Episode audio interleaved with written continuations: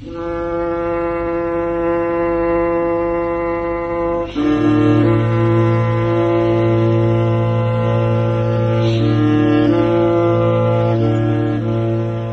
از تاریخ.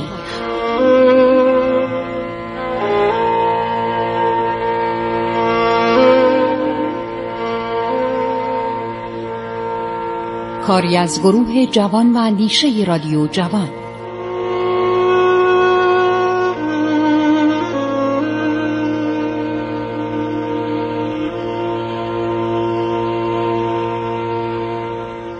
بسم الله الرحمن الرحیم.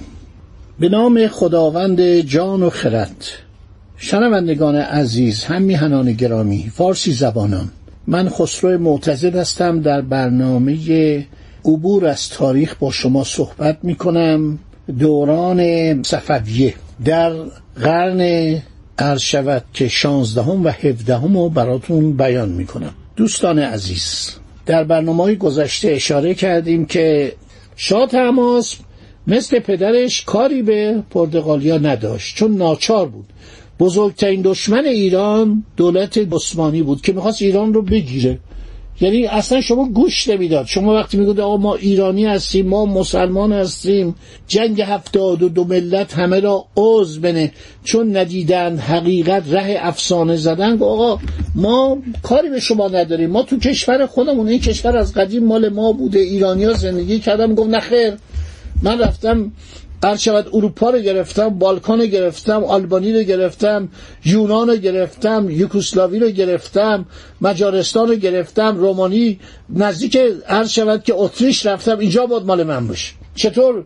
بیگ تونس و پادشاه مراکش و پادشاه الجزیره از ما اطاعت می‌کنند. حاکم یمن نوکر بند از شما چرا نباشید؟ نوکری باید نوکر باشید. ایرانی هم حساب می‌زدن. بنابراین دولت ایران در زمان شاه تماس هم کاری به جنوب نداره که از قول از کتاب زبدت و تواریخه حالا از منابع دیگه شما عثمانی ها چی کار دارن با ایران؟ سلطان سلیمان سوگند خورده که آقا من میرم ایران سر ایرانی ها رو می‌برم. من باید پنجاه هزار ایرانی رو سر ببرم. دولت ایران چی کار باید بکنه؟ عرض شود که سلیمان خان در سال 939 جاسوسانی در ایران داشت. بهش خبر میدن که شاه تماس در خراسان است و شما می‌تونید به ایران حمله کنید. بعضی از این قوانین و از این افراد جاه طلبم عرض شود که خبررسانی می‌کردن. خوش خدمتی می‌کردن. گفتن شما تشریف بیارید. ایران در اختیار شماست. مسئله این نیستش که این پادشاه بچه است. سنش کمه. تجربه و دانش شما رو نداره.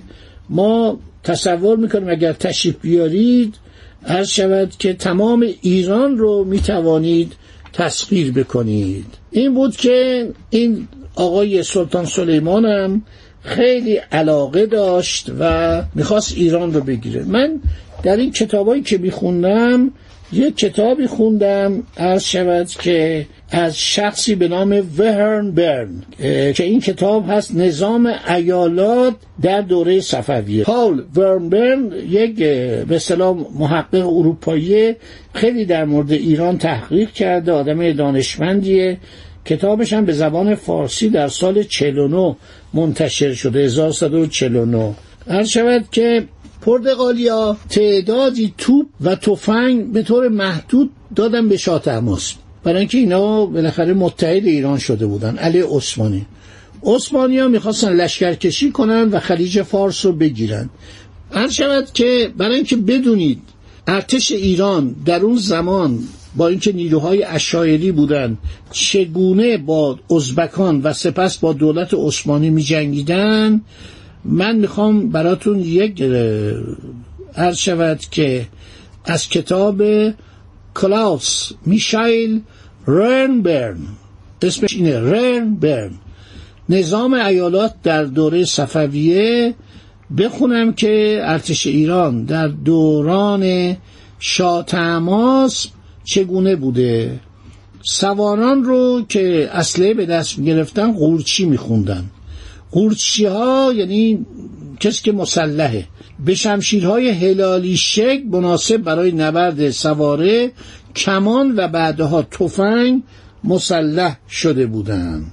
دولت شاه در مقابل ارتش عثمانی کوتاه می اومد چرا؟ برای اینکه اونا توپ داشتن.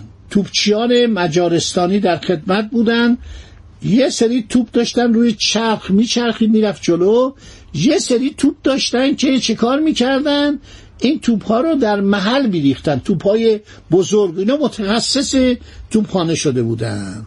خب طهماسب ده یازده ساله مرد بسیار خوبی بود. اینا کی میگه؟ اینا استیون وارد میگه. یک ژنرال آمریکایی فناناپذیران Immortal نوشته دولت روسیه سی قبضه توپ چهار هزار تفنگ و پانصد تفنگ دار در اختیار شاه تماس قرار داد. من اینو جایی نخونده بودم. تو منابع ما نیست. نویسنده کتاب عرض شود که اصرار می‌کنه. میگه که شاه تماس با دولت روسیه وارد مذاکره شد به اون موقع می‌گفتن دولت مسکوی چون اونجا هم ایالت به ایالت بود. و ایوان مخوف پادشاه روسیه سی قبضه توپ و چهار هزار تفنگ و پانصد تفنگدار در اختیار شاه تماس گذاشت که اینا آموزش بدن. این نکته خیلی جالبی که من تو کتابای دیگه نخوندم. وینچنتو السانتری سفیر ونیز که در زمان شاه تماس به ایران آمده او هم عرض شود صحبت می‌کنه که ایرانی ها از پرتغالیا و از روس ها تفنگ می‌گرفتن. تعدادش هم کم بود. در مقابل توپ های عثمانی که یه دفعه 500 تا توپ می آورد خب معلوم سی تا توپ خیلی چندان اهمیتی نداره.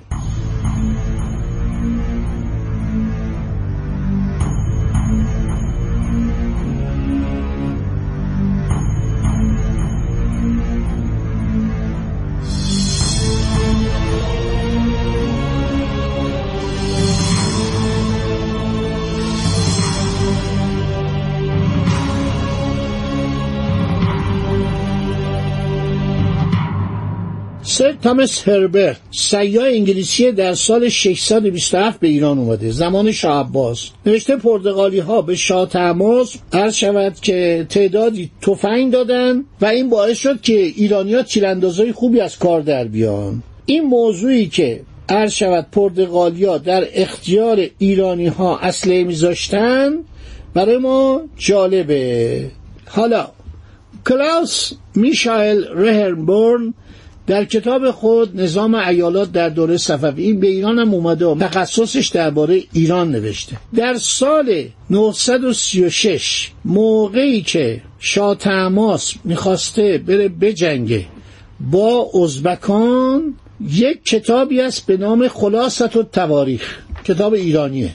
نوشته ارتش ایران چنین افرادی چنین واحدایی رو در اختیار داشت. 102600 نفر در ارتش شاه تماس بودن القاس میرزا برادر شاه تماس 4000 نفر داشت. برام میرزا برادرش 3000 نفر. تکلو 15000 سوار. استاجدو 16000 سوار. عمرای افشار 600 نفر. چرا 600 نفر؟ شاید 6000 نفره. عمرای شاملو 9150 عمرای زلقد 8000 سوار. عمرای قاجار شش هزار سوار. عمرای ترکمان موسلو بایندوریه هزار سوار. عمرای زیک و چگنی و سایر اکراد عمرای عرب جیلو ورسا خنسلو جمعا 15550 نفر سوار. همه اسب سوارن ها.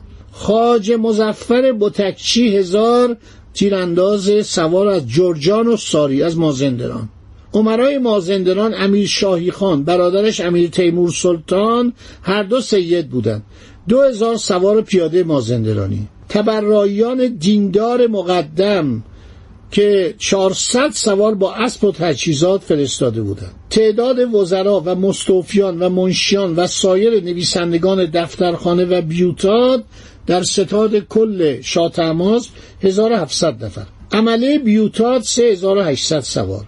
قورچیان ازام و یوزباشیان. یوزباشین یعنی مثلا سروان. کرام و خواص لشکر انام پنج هزار قورچی. جمع کل صد و دو هزار و ششصد نفر. خیلی خوب.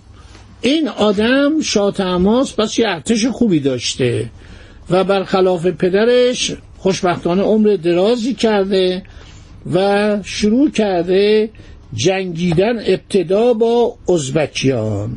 بعد حالا یک دفعه خبر می‌رسه سلطان عثمانی داره میاد به طرف ایران. سلطان عثمانی وارث سرزمین های وسیع بود که پدرش در اروپا و آسیای غربی و شمال آفریقا به دست آورده بود. خود او هم مرتبا بر دامنه این متصرفات میافزود. همش مثل سلطان محمود قزم صحبت پول بود صحبت گرفتن سرزمین ها بود. اندوختن زر و سیم بود و اون شمش های طلا و لباس های عالی و تجارت کنیز و برده و غلام. اینا واقعیته. قرار بود دروازه های وین هم بگیره. وقتی ایران قد بلند کرد و شاه اسماعیل قیام کرد که جلو اینا رو گرفت یعنی یک دست رو گذاشت جلوی دولت ازبکان و یک دست رو گذاشت به سینه عرض شود که دولت عثمانی. خب این ناراحت شده بود دیگه. این ناراحت شده بود و چندین بار چهار بار پنج بار به ایران حمله کرد. به ایران حمله می‌کنه و سعی می‌کنه که ایران رو از بین ببره نمی‌تونه. عین پدرش. اینا وقتی حرکت می‌کردن 150 200 هزار سرباز حرکت می‌کردن می اومدن و اینا از اقوام بیشتر اروپایی بودن. خب این سربازا رو مسلمون کرده بود افسران رو مسلمون کرده بود و اینها می اومدن به طرف عرض که مشرق که ایران رو بگیرن. در سال 926 هجری قمری میشه 1520 میلادی. شال پنجم در اکس لاشاپل و سلطان سلیمان در قسطنطنیه تاجگذاری می‌کنن. من دارم از روی گزارش دنجان ایرانی می‌خونم. برای دربار اسپانیا.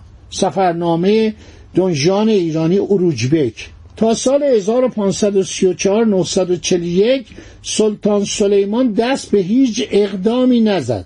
در این سال سلطان که وزیر مختدرش ابراهیم پاشا او را تشویق می‌کرد سپاهی گرد آورد و به رهبری و هدایت علم سلطان تو این کتاب نوشته ولمان ولمان نیست علم سلطان که خائنی بود ایرانی که از دست شاه تماس گریخته بود و رفته بود دربار عثمانی. اونجا می‌رفتن که قربان نمی‌دید ایران چه خبره. این شاه تماس جوانه تجربه نداره. شما تشریف بیارید ما ایران رو دو دستی تحویل شما میدیم. و حالا سلطان سلیمان که اون از پدرش بسیار قسی القلبتر بسیار خودخاطر بسیار عرض شود که جایه های بسیاری داره و میگه که من تمام این سرزمین های اسلامی مال من بشه و ایرانیا باید برده و بنده من بشن ایشون می‌خواد تشریف بیاره به طرف ایران. این نکات اینا رو من مردم رو تاریخ بخونن. تاریخ مملکت ما رو باید بخونن. ما هنوز بلد نیستیم تاریخ بخونیم. ما هنوز تو کشور خودمون واقعا تاریخ منظمی گفته نمیشه. اینا رو حتی شده به صورت کامپیوتری در بیارن.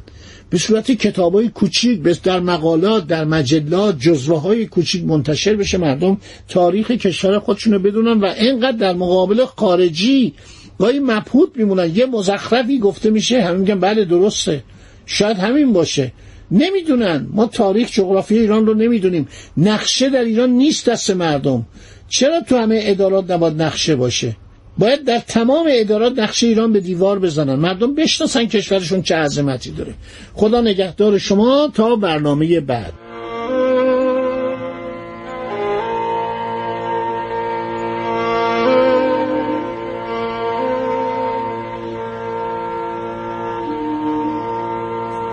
عبور از تاریخ.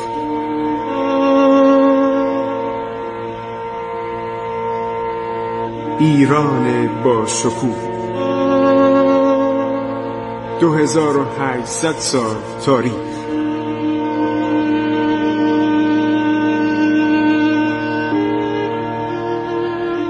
سرگذشت ایران ما به روایت خسرو معتزد